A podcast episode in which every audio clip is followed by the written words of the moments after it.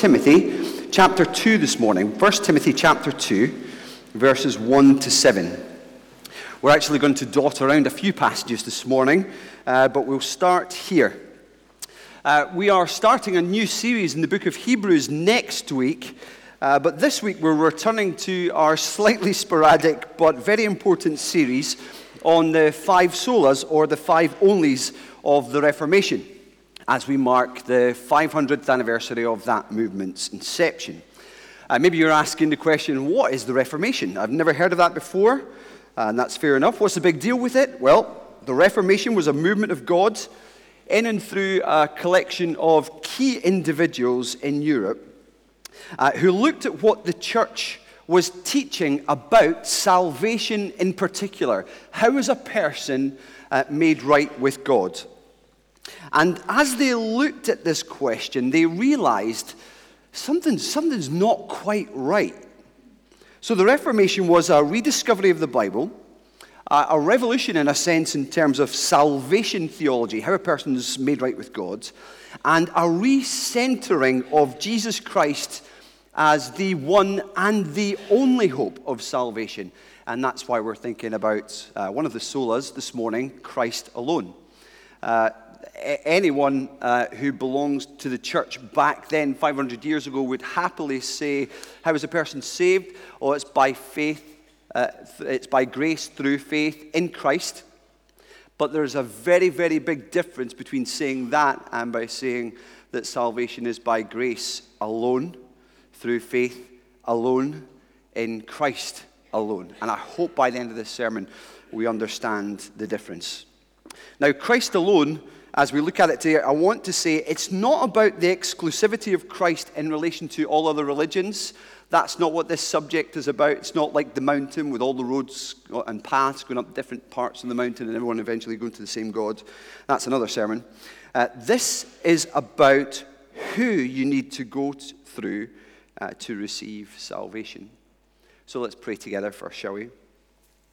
Lord, your word says that through Christ, we can approach your throne of grace with confidence, and that when we do, we find mercy and grace to help us in our time of need. So help us now as we study your word in this vital topic. In Jesus' name, amen. So, 1 Timothy uh, chapter 2, and I'll read from verses 1 to 7.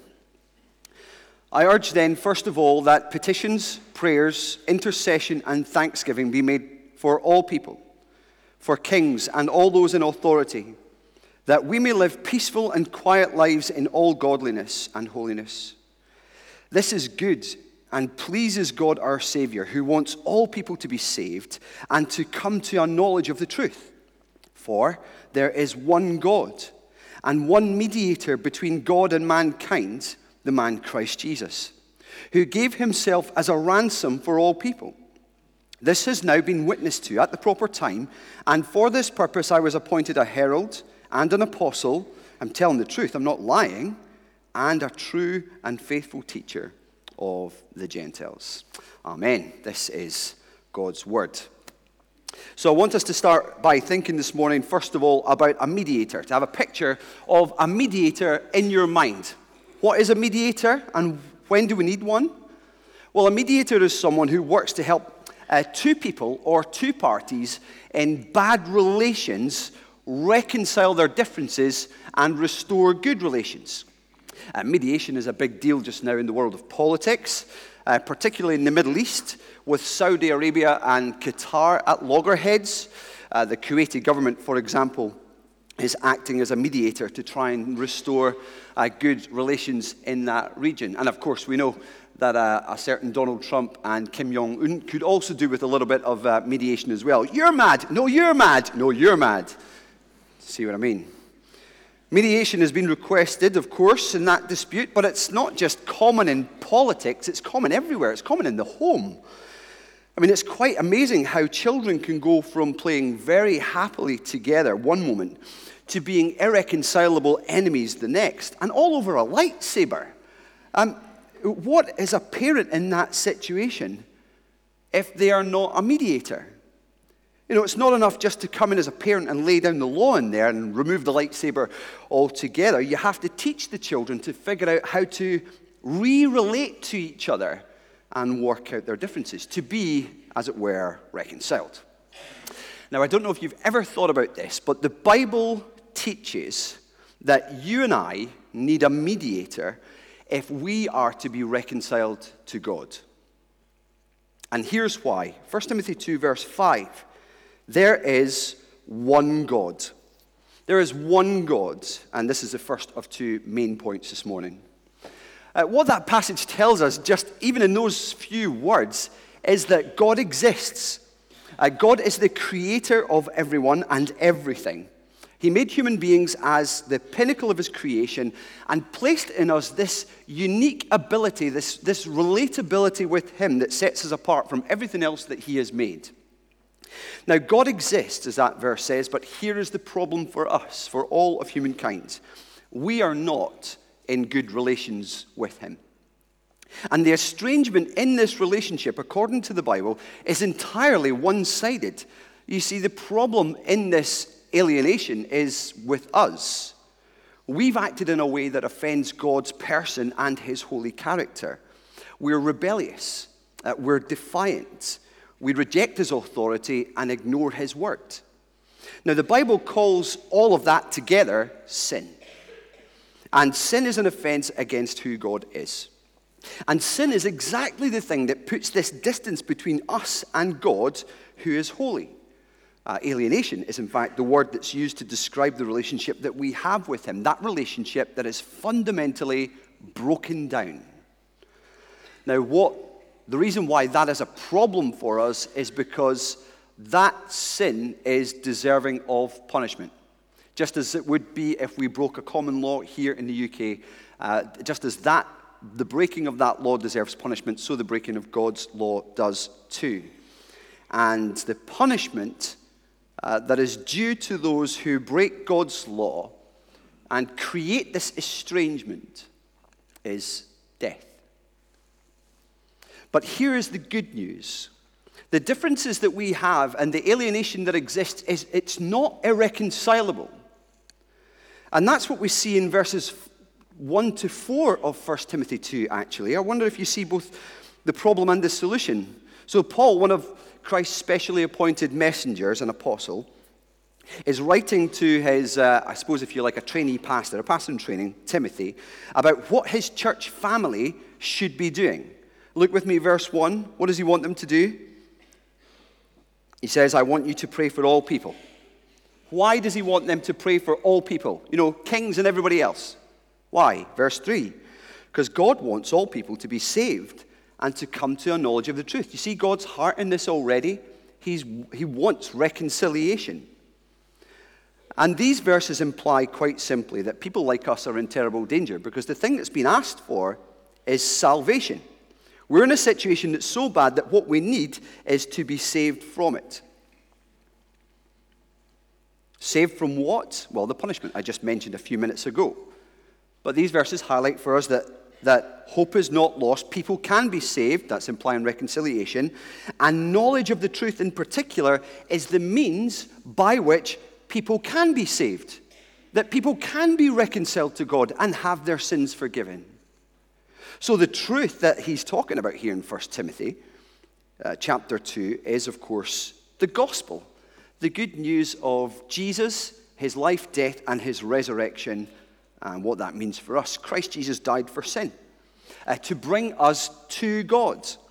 And if people don't know the truth about that, then people will not be saved. That is the basic flyby logic of 1 Timothy 2 1 to 4. That's why believers like us, church family, should make it our daily and regular prayer to pray for all people everywhere, for those in high authority, and actually for everybody everywhere, so that they might be saved, reconciled to God, to realize that God exists and they are not in good standing with Him. Now, there is still a problem in this whole situation, of course. It's the fact that God is, well, infinitely holy, perfect in who He is. There is still this just this great chasm between us. Without this knowledge of the truth, without coming to Jesus Christ, we need someone to help. Because God just doesn't overlook sin. That would make him unjust and unfair. He can't just say, okay, let's, let's, let's wipe the slate, let's start again. No, sin must be punished. We are a people, as He is holy, we are a people who are so sinful. Um, and, and that has a repelling effect. It's like when you try to put two magnets together of equal poles, they, they repel each other. That's what happens here. In the Old Testament book of Job, Job expresses the tension that people in this world ought to feel at this uh, situation where we have God's wonderful holiness and our sinfulness. He says, God is not a mere mortal like me that I might answer him, that we might confront each other in court. If only there were someone to mediate between us, someone to bring us together. Now, Job absolutely gets it here. We can't just sit down with God and talk this out. We need someone who can lay a hand on both of us, both God and man. We need a mediator. Someone who can identify with both sides adequately and represent us both. Now, who, who can do that? Who can fulfill that role? Well, what would have been the answer 500 years ago, prior to the Reformation? Well, there would be many mediators that would be necessary to mediate between God and us. Well, they would say back then, you need Mary. Now, common to Catholic teaching at the time was the view that Jesus, never mind God the Father, was absolutely terrifying. So, who could approach Jesus and get him to approach God in order to effect the reconciliation that was necessary for salvation? Well, who better than his mum? And that's why they prayed to Mary. In fact, Luther, one of the, one of the key reformers back then, um, often prayed to a statue of Mary. Actually, so did I. Uh, I was raised in a Catholic family and attended Catholic primary and secondary school. I've attended Mass a thousand times. I was an altar boy. I had a little red robe with a white tunic. Why is that funny? Uh, I, I, you know, I rang the bell when the priest lifted up the bread and so on. Like I've been there, done that. I've sat in the confessional, spoken through the little pane. I lied in there. That was not good. Um, you know, there, I, have I've been through the kind of Catholic system, and I remember doing this. In fact, it's so funny just how much came rushing back to my memory as I reflected on this and prepared this sermon. I mean, at one point, as I was thinking about Mary uh, during my sermon prep this week, all of a sudden I found myself just kind of staring blankly, blankly through my screen saying, Hail Mary, full of grace, the Lord is with thee. Blessed art thou amongst women, and blessed is the fruit of thy womb, Jesus. Holy Mary, Mother of God, pray for us sinners now and at the hour of our death. I kept expecting Paul Rees to burst in and look alarmed, but, you know, it's there. And I just thought, why, why would you pray a prayer like that if you did not have the basic theological understanding and the simple belief that Mary is a mediator that's necessary to bring you to Jesus, to bring you to God? And that's why. In fact, today, even by virtue of the most recent Catholic Council, she is still called a co mediatrix and a co redemptrix with Jesus in salvation. So crucial is her role. Now, that's, so that's not just 500 years ago, then. That's not a medieval blip. This is the most recent council. Now, they don't deny that Christ is the Savior or the mediator, of course. I don't want to say that at all, but they won't say that Christ alone is the mediator and Christ alone the Savior. Now, here's the strange thing that happened in this whole thing. Mary actually became so venerated within uh, Catholicism that even she became unapproachable.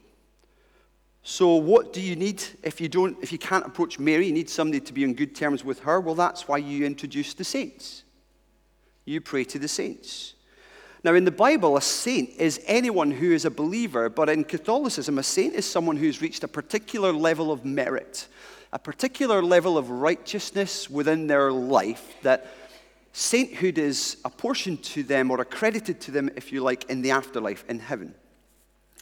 And uh, I still remember this as well. I remember some uh, holy days of obligation, they called it, where, where you would be at a mass and then there would be this long kind of five or six minute thing where you would just go through this long list of saints and the priest would say, St. Bartholomew, and then the congregation would respond, pray for us. I'm glad no one responded at that point. Uh, you know, St. Anne, pray for us. St. John, pray for us, and so on. And then you would finish, you know, it was all part of the liturgy there. And I remember being, as a child being encouraged to pray. I lost something. I can't remember what it was. And uh, I remember my mum giving me a little amulet with a picture of St. Luke on it. And she said, Pray to St. Luke. So we were actively encouraged. I said, Why? Luke, Luke was apparently the patron saint of lost things. It didn't work. I lost the amulet, actually, which is kind of ironic. But, but the point of it is, the point of it is that, that you know, that God is so infinitely holy and Jesus so terrifying and Mary so venerated that you actually need some intermediaries to take that step and take that. See that, see that Liam, he's all right. You know, you know he, he believes in Jesus, so we let him into heaven, you know. Let's, and then there, was, there were prayers constantly for, you know, for the appropriating of God's grace. I'm going to get to that in a second. So there's, this is all that led to the church back then to magnify this office of Mary and then of the saints. But then you knew there was something else coming, didn't you? Because there was a box missing. The priests. The priests are officially viewed as a mediatorial office back then. That's how it worked. Uh, Uh, they would absolve sin through the sacraments and these special practices where grace is something that is dispensed to you. And the main way that, a, a, in other words, do you, get, do you hear what that, that means? I mean, they're saying there that grace is given to you only when you do certain things. That doesn't sound very gracious. Sounds like something you deserve.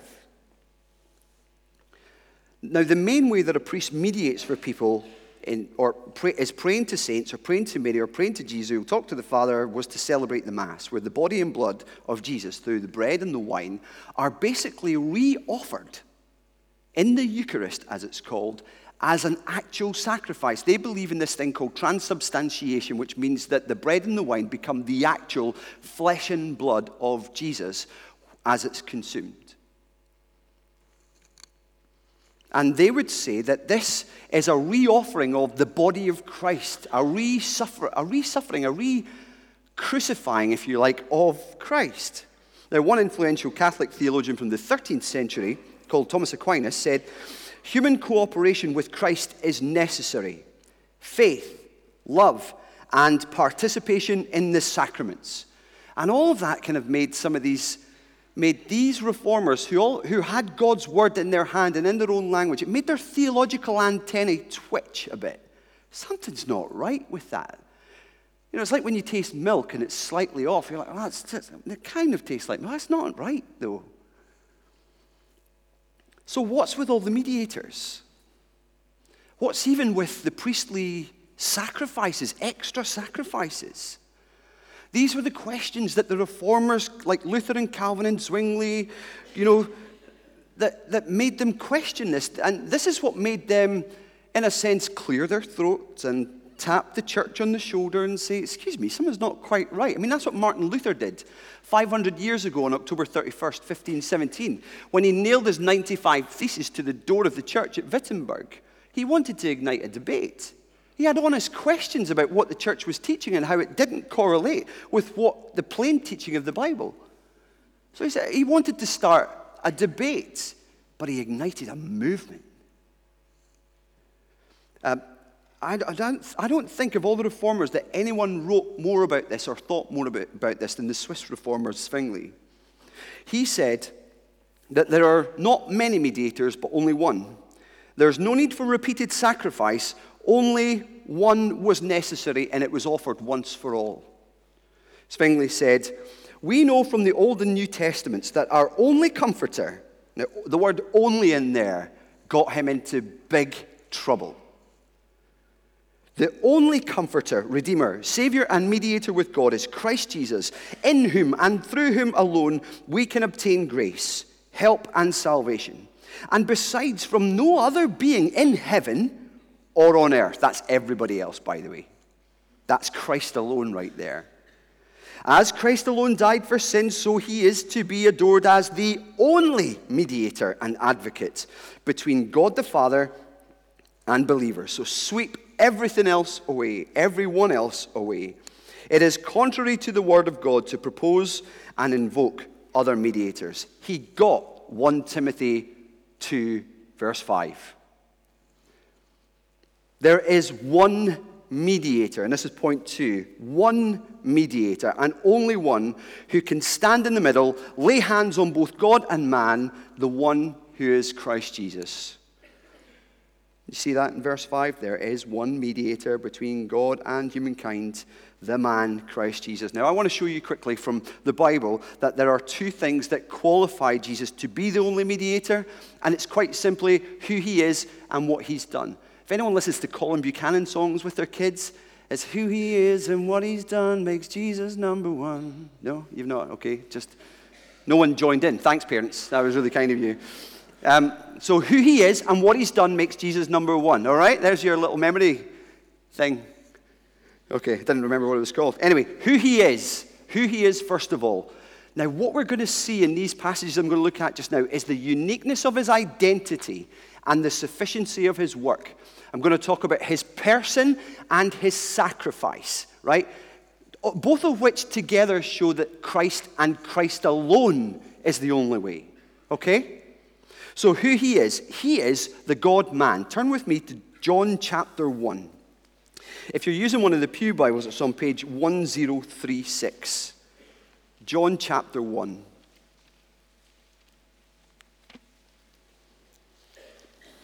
Now, John begins here at the start of his gospel talking about this, this enigmatic thing called the Word.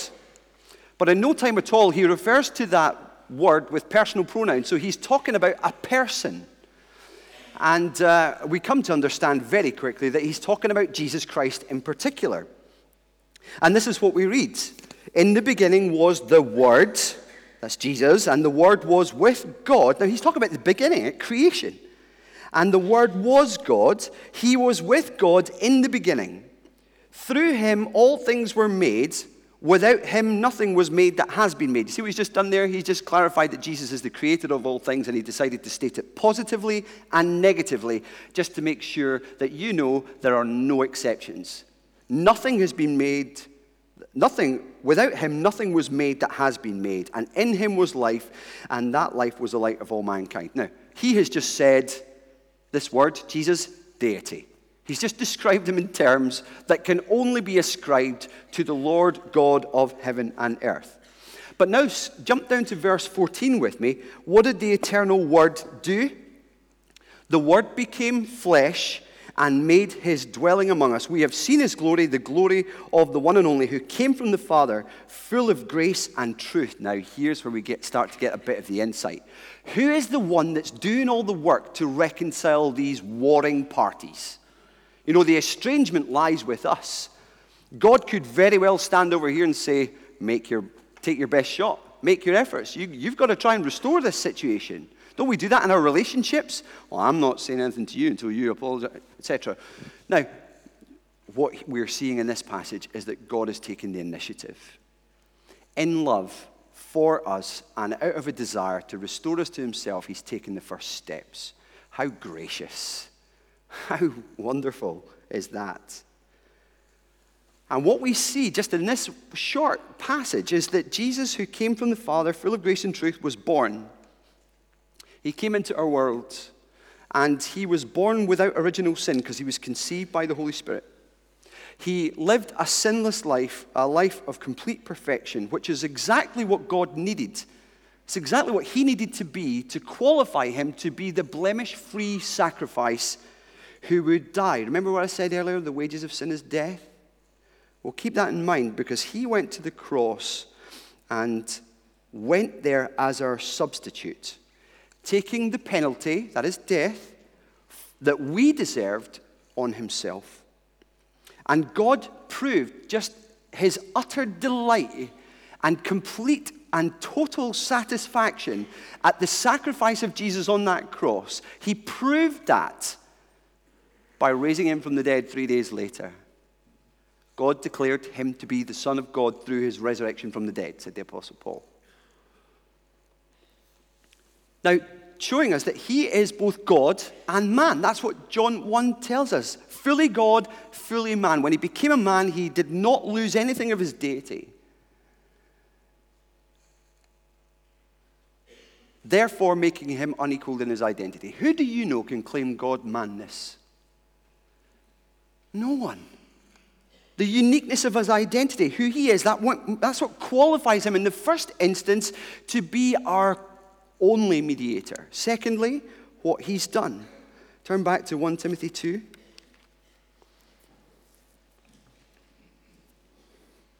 And we read that he gave himself as a ransom.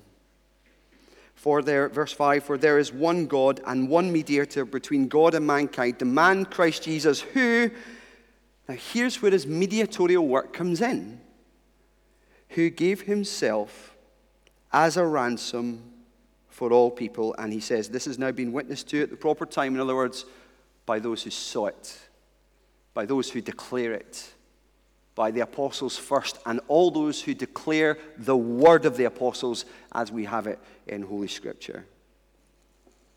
He said he gave his life as a ransom in particular. Now, the idea of a ransom is pretty straightforward it's paying the price for someone's release. Kidnappers and hijackers do this kind of thing, demand a price to be paid for the one that they hold. And of course, when that price is paid, the one held captive is released. And it's a very, very important image for us as we're understanding the cross. It implies that human beings are being held captive, uh, but not by other people, but by their own sin.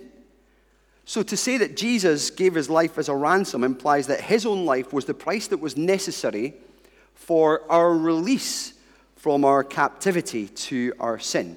He laid down his life for us so that we who were alienated from him, far away from him, might be reconciled to him and brought near.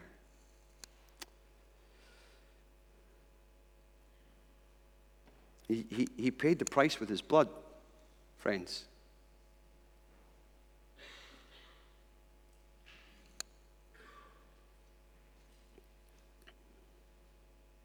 And to say that Jesus gave his life as a ransom implies that his own life was the price that was necessary for our release,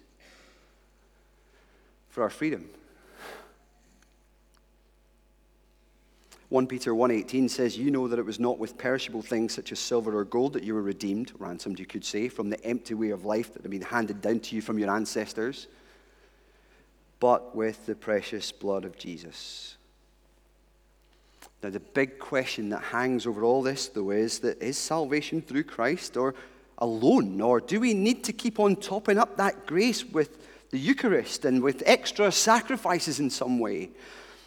Well, Hebrews chapter 7, turn with me, actually 7 to 10, if I'm going to be naughty, offers a resounding, a biblical, and an authoritative no no, honestly, I really just want to go back to chapter 5, verse 11, and read all the way through to the end of chapter 10, but time does not permit.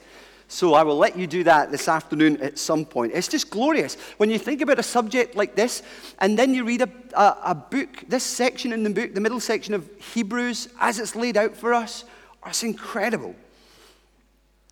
What we see in here is that this saving work of Christ in the cross is entirely sufficient. We're going to enjoy our time in Hebrews, by the way, in the coming weeks. But one of the things that we see again and again in these passages in relation to his person and his work is the sufficiency of it.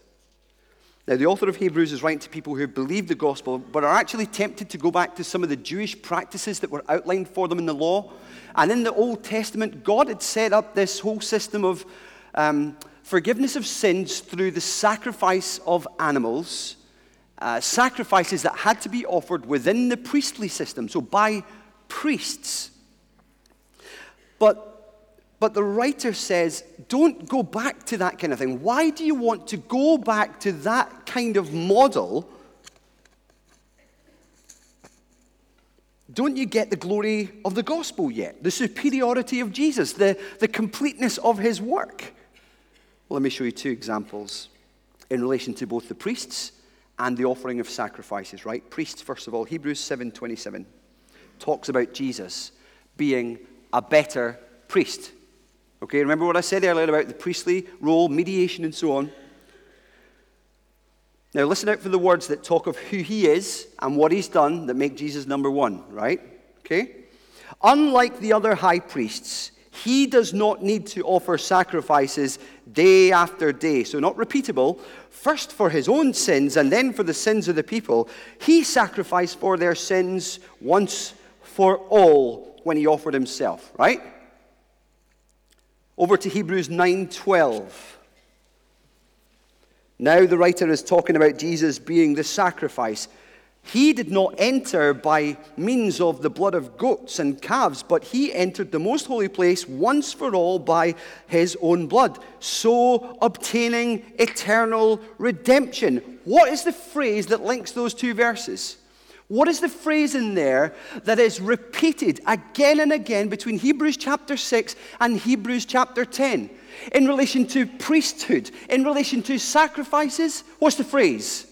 Once for for just a week, for until the next generation comes. No, once for all, once for all, once for all. No more priests, no more sacrifices. The price is fully paid. It is Christ alone. Christ alone. No other mediator. Christ alone.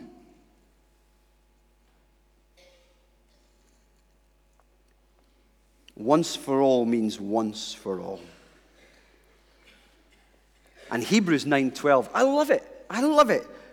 The sacrifice he offered obtained eternal redemption. No more obtaining to do, brothers and sisters. No hoops to jump through. Salvation is by f- grace alone. It's a gift, a free gift, through faith alone, in Christ alone. Now, I want you to understand that in what I'm saying today, especially if you're here today, you're not a Christian, or if you're here today and you'd be somebody who would hold to the Catholic faith, I am not bashing Catholicism here. I want to offer what I believe is an orthodox position that is based on the authority and the sufficiency and the clarity of God's Holy Scripture. And I want to hold to that with this humble orthodoxy. I want to invite you to engage with this and think this through. This isn't all about bashing Catholics. This is about answering the fundamental question and getting it right. How is a man or a woman or a child made right with God? And we would be, oh, we would be the worst teachers ever if we never considered these things. Hebrews 9 says that Jesus is the mediator of a better covenant, one that cannot be bettered. And my encouragement for you today, if you're here and you're not a Christian, or if you hold to all the things that I've already been talking about in relation to the Catholic faith, my encouragement for you would be to turn to Jesus and trust Christ alone for your salvation. He is the only one who has paid the price. I would be delighted to talk to you about this afterwards. Uh, a sermon like this can often raise more questions. I'll be at the door for about 15 minutes after the service. I'd love to chat with you about this.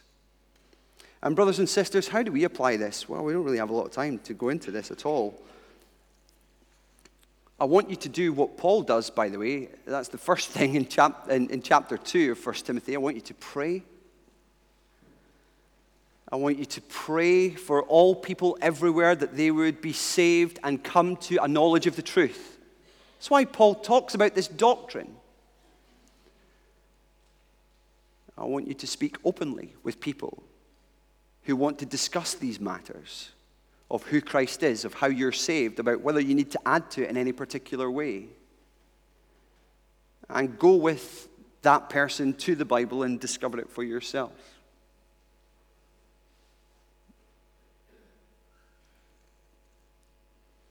And we should certainly rejoice. this, is, this is incredible. There's nothing that we could have done to make ourselves right with God. There is nothing that we nor any other person, as Zwingli said, in heaven or on earth to mediate between us and God, bar one Christ Jesus. And so I leave you with those last words from Hebrews chapter 10. Therefore, brothers and sisters, as a result of understanding the perfect, once for all sufficiency of Christ's priesthood, the perfect, once for all sufficiency of Christ's sacrifice of himself, Therefore, brothers and sisters, since we have confidence to enter the most holy place by the blood of Jesus, by a new and living way opened up for us through the curtain, that is his body, and since we have a great priest over the house of God, let us draw near to God with a sincere heart and with the full assurance of faith that faith brings, having our hearts sprinkled to cleanse us from a guilty conscience having our bodies washed with pure water. Verse 39 For we do not belong to those who shrink back and are destroyed, but to those who have faith and are saved. Job done, says Jesus.